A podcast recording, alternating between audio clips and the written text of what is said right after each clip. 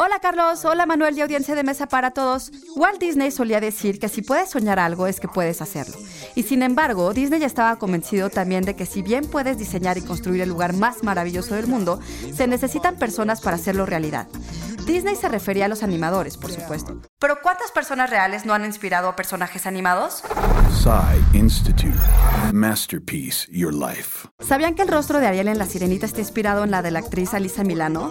Porque ella solo se enteró cuando le pidieron presentar el making of de la cinta.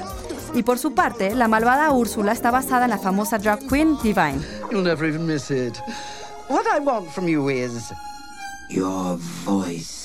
La actriz nacida en Alaska, Irene Bedard, no solo hace la voz de Pocahontas, sino que fue la inspiración para los rasgos y movimientos de la heroína.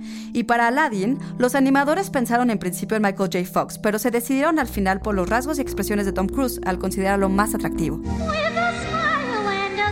Ya Blancanieves se había basado en la famosa actriz y bailarina March Champion, quien incluso participó en la creación del personaje modelando para los animadores y la pequeña Catherine Beaumont fue la referencia para Alicia en Alicia en el País de las Maravillas y quien de paso brindó su voz a la astuta niña.